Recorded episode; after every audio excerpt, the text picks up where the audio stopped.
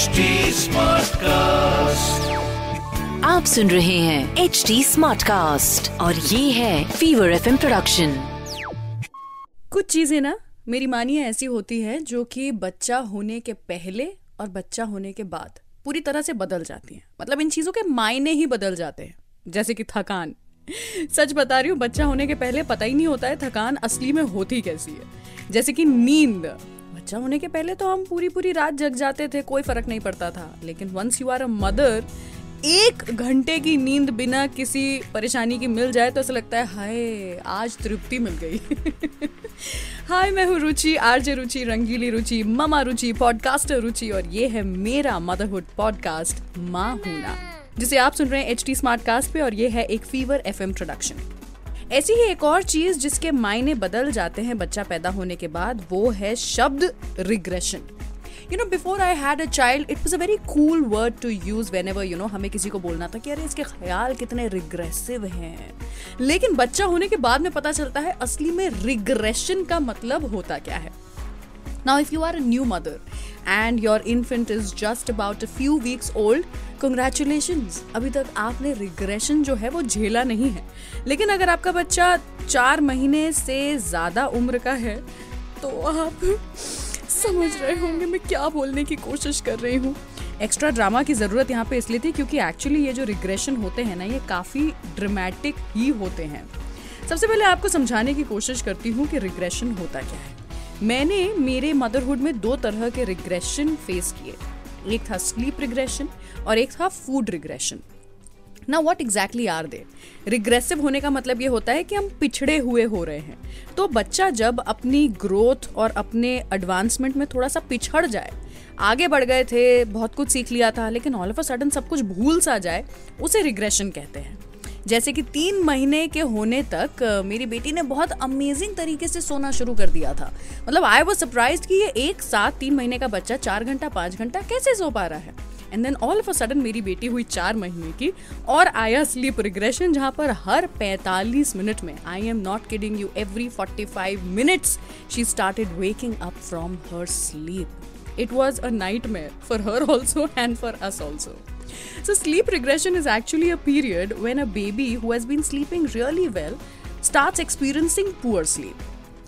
अब ये अलग अलग किस्म से हो सकता है। दिन में हो सकता है कि नैप्स जो थे वो बिगड़ने लग जाए, जो दोपहर की नींद थी वो कच्ची होने लग जाए, रात में नींद ना आना, फाइटिंग देयर स्लीप, बार बार जगना, या फिर फसी होना, यूं ही क्रैंकी होना, ये सब कुछ रिग्रेशन का ही हिस्सा होते हैं। अब सबसे पहला रिग्रेशन जो है वो यूजुअली चार महीने की उम्र पे ही आता है बच्चों का।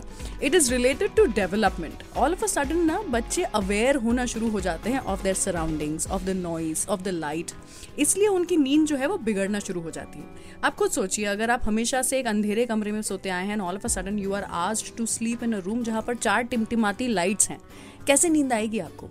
आ जाएगी लेकिन टूटी टूटी सी आएगी या फिर काफ़ी देर के बाद आएगी। So that is the kind of problem that infants also start facing चार महीने के आसपास, और इसलिए उनकी नींद जो है वो बिगड़ने लगती है। This is one of the worst regressions that they go through actually. Four month का रिग्रेशन अगर आपने पार कर लिया तो इसके आगे का सफ़र जो है वो यूजुअली आसान ही होता है।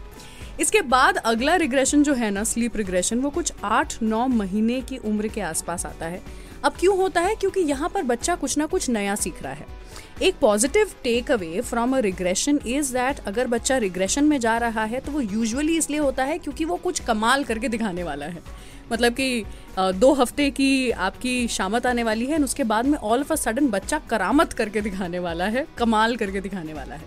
सो आठ नौ महीने के दौरान बच्चे खड़े होना सीखते हैं, क्रॉलिंग सीखते हैं, ऑब्जेक्ट परमानेंस करके एक चीज़ होती है वो सीखते हैं, यानी कि जो चीज़ है वो यहीं है, जाती है तो आ जाती है, पिकअबू समझना शुरू कर देते हैं। So a lot of these developments are happening, जिसके कारण नींद जो है वो बिगड़ने लगती है। ऐसा भी कहते हैं कि इस समय पर अगर आप थोड़ी मसाज अच्छे से करें, पैरों की मसाज करें, पैर दबा दें, थोड़ा सर पर तेल रखें, तो थोड़ा सा राहत महसूस होती है बच्चों को, and they might sleep better, और रिग्रेशन जल्दी खत्म हो जाए। अगला रिग्रेशन आता है तीन महीने के बाद। तीन महीने थोड़ा सा माँ बाप को शांति मिलती है, सो लो भाई तुम, अब हम बारह महीने के जब होंगे तब फिर से तुम्हें तंग करना शुरू करेंगे। Once the children touch around twelve thirteen months of age, तब उनका नैप ट्रांजिशन होता है। वो बच्चा जो पैदा होने के बाद शायद दिन में पांच बार छह बार सात बार सो रहा था, ऑल ऑफ अ सडन इतने उम्र पर आने के बाद वो वन नैप पर ट्रांजिशन करते हैं. Around twelve to fourteen months के बीच में कहते हैं ऐसा होता है.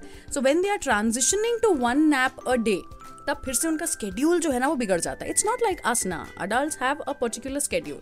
छः से आठ घंटा सोते हैं हम रात में, और अगर दिन में मिल पाए मौका तो आधा पौना घंटे की हम नींद निकालने की कोशिश करते हैं. पर बच्चों के साथ ऐसा होता नहीं है. उनका sleep time, schedule, body structure, everything is changing every day. That is the whole reason why they keep going through such regressions and distress. Sleep distress is what, you know, I would like to see it as. बारह महीने की उम्र में ये जो sleep regression होता है ये यूजुअली शॉर्ट लिव्ड होता है, क्योंकि जल्द ही ये जो ट्रांजिशन है टू वन नैप या बना पाएंगे. One thing to notice and to keep in mind is, अगर आप फिजिकल एक्टिविटी बढ़ाएंगे ना इस समय अपने बच्चे की, तो ये स्लीप रिग्रेशन जल्दी निकल पाएगा. So this was the time I started taking my child out to parks and play areas. Slide वगैरह पर जाती थी, थोड़ा दौड़ती भागती थी, एंड फिजिकल एक्टिविटीज़ होती थी. तो थक इतना जाती थी कि ये जो रात वाला स्लीप रिग्रेशन है वो थकान में वो उसकी खुद की शरीर भी, उसका खुद का बॉडी भी सोचता था कि छोड़ यार, कौन उठेगा, कौन रिग्रेशन में जाएगा, आराम करते हैं. और इसी तरह हंसते खेलते हुए ये वाला एक रिग्रेशन हमारा निकल गया. उसके बाद आता है अठारह महीने का स्लीप रिग्रेशन. अब ये वो समय है जो कि अवॉइड भी किया जा सकता है अगर आप अपने बच्चे को अपने पास में रखते हैं, थोड़ा टच थेरेपी करते हैं. This is the time when children are going through separation anxiety. This is also the time when parents usually you know start detaching a little. बच्चे खुद से खेलना शुरू करते हैं, माँ बाप अपने काम में फिर से बिजी होना शुरू हो जाते हैं, and a lot of other things happen. सो जो सेपरेशन एंजाइटी है और इंडिपेंडेंस है जो टॉडलर को आता है ऑल ऑफ अ सडन, उसके कारण जस्ट एज कंफर्ट का जो नीड होता है उसके कारण ये रिग्रेशन आता है. So they wake up again and again just to make sure कि मम्मी है ना पास में, डैडी है ना बाजू में, अभी भी मुझे वो थपकी दे रहे ना, मैं अभी भी उनके बाजू में ही सो रहा हूँ ना. सो अगर आप अपने बच्चे को थोड़ा करीब रखेंगे, maybe you know try baby wearing for some more time, तो हो सकता है कि ये स्लीप रिग्रेशन आप निकाल पाएं. Lastly around twenty four months कहते हैं कि क्योंकि बच्चे लैंग्वेज डेवलपमेंट कर रहे होते हैं एंड uh, um, काफ़ी नई नई स्किल्स सीख रहे होते हैं. बहुत सारे बच्चों को प्ले ग्रुप में डाल दिया जाता है. So once again for all these changes sleep regression होना लाजमी है. अब ये तो मैंने बताया आपको रिग्रेशंस के बारे में. होपफुली आपके रिग्रेशन जो हैं, बच्चे के रिग्रेशन जो हैं वो जल्दी निकल जाएं. इफ़ नॉट तो आपको बताती हूँ around two to three years तक में बच्चे अडल्ट स्लीप पैटर्न में पूरी तरह से फिट हो जाते हैं, एंड ये रिग्रेशन जो है ये आना कम हो जाते हैं या बंद हो जाते हैं. बट जो चौथे महीने का रिग्रेशन है, तब से लेकर के चौबीसवें महीने के रिग्रेशन तक में ये जो स्लीप रिग्रेशन आते हैं ये दो से छः हफ्ता मैक्सिमम टिकते हैं. The longest regression we faced was चार हफ्ते का regression. It was very very difficult. We had dark circles and uh, we were so tired and हमेशा हम ऐसे ऐसे ढस से पड़े रहते थे जब भी कहीं जाते थे या किससे मिलते थे. But let me tell you that it passes. The time passes and it gets better. तो चीज़ें जो आप ट्राई कर सकते हैं वो ये है कि रूम को हमेशा डार्क रखिए, दिन में इनफ एंड मोर सनलाइट का एक्सपोजर दीजिए बच्चे को, सो दैट दिन का और रात का फ़र्क जो है वो बच्चों को समझ में आ सके. अगर आपका बच्चा आपके बाजू में ही सो रहा है और उठ जाता है middle of the night, for the first few minutes try करिए कि आपके बच्चे को रियलाइज़ ना हो कि आप उठ गए हैं. बच्चे को क्या लगता है, अच्छा मैं उठ गया हूँ, मम्मी भी उठ गई है, चलो दोनों मिलकर खेलेंगे.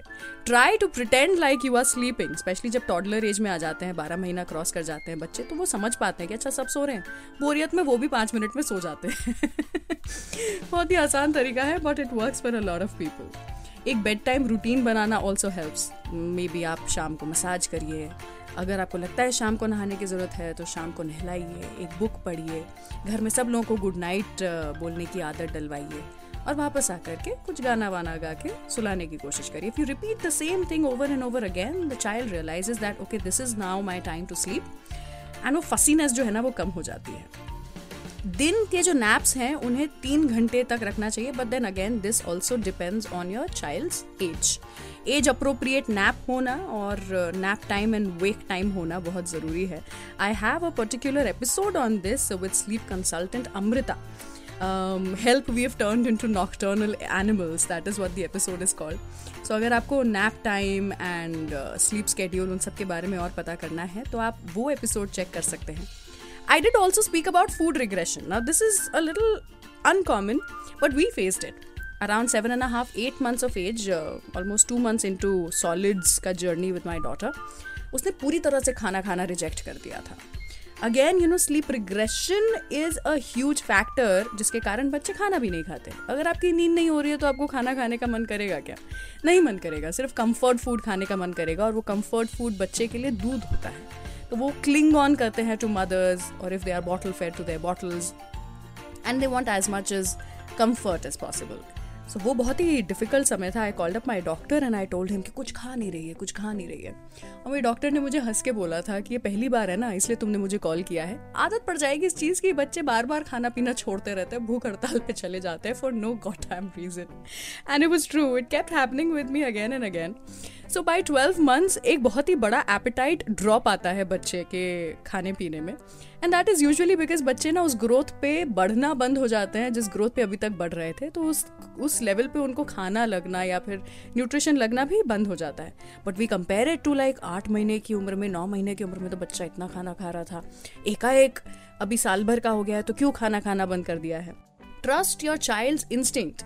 वो एक human being है, and as a You know, we are animals, so as as an animal instinct हमारे अंदर होता है पेट भरना, unless it is some disease, unless it is some condition that your child is going through. Your child is not going to starve himself, or your child is not going to go without any sleep. वो बारह तेरह घंटे की जो नींद